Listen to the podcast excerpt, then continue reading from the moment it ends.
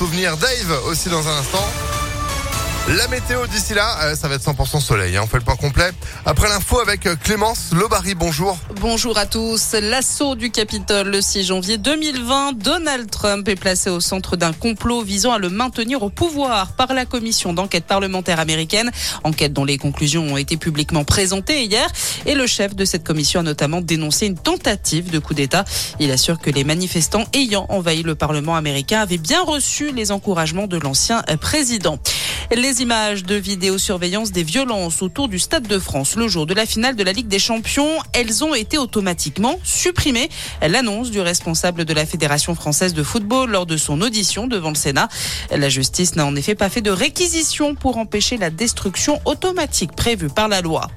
Dernier jour de campagne aujourd'hui pour les élections législatives. Dès ce soir minuit, les candidats ne pourront plus s'exprimer. Il ne sera également plus possible de faire mention d'un sondage ou de tout autre élément de campagne. Le premier tour, c'est dimanche. Un collégien avoue avoir tué sa petite amie en Saône-et-Loire. Ce garçon de 14 ans a reconnu les faits en garde à vue.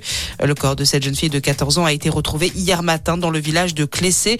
Le suspect a expliqué qu'il s'était muni d'un couteau avant de retrouver la victime. Il a ensuite discuter avec elle avant de porter plusieurs coups avec l'arme. Et le conducteur blessé par la police samedi dernier à Paris, mis en examen et placé en détention provisoire. Il est soupçonné d'avoir refusé de se soumettre à un contrôle et d'avoir foncé sur un agent. Les policiers ont tiré, tuant la passagère avant du véhicule.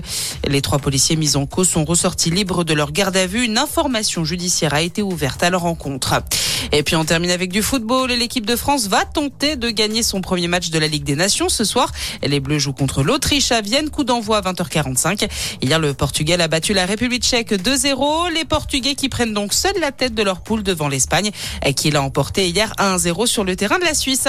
Voilà pour l'essentiel de l'actualité. Excellent début de journée à tous. Merci beaucoup. Retour de l'info, ce sera à 6h30 avec Sandrine Ollier. En attendant, 6h02, c'est la météo.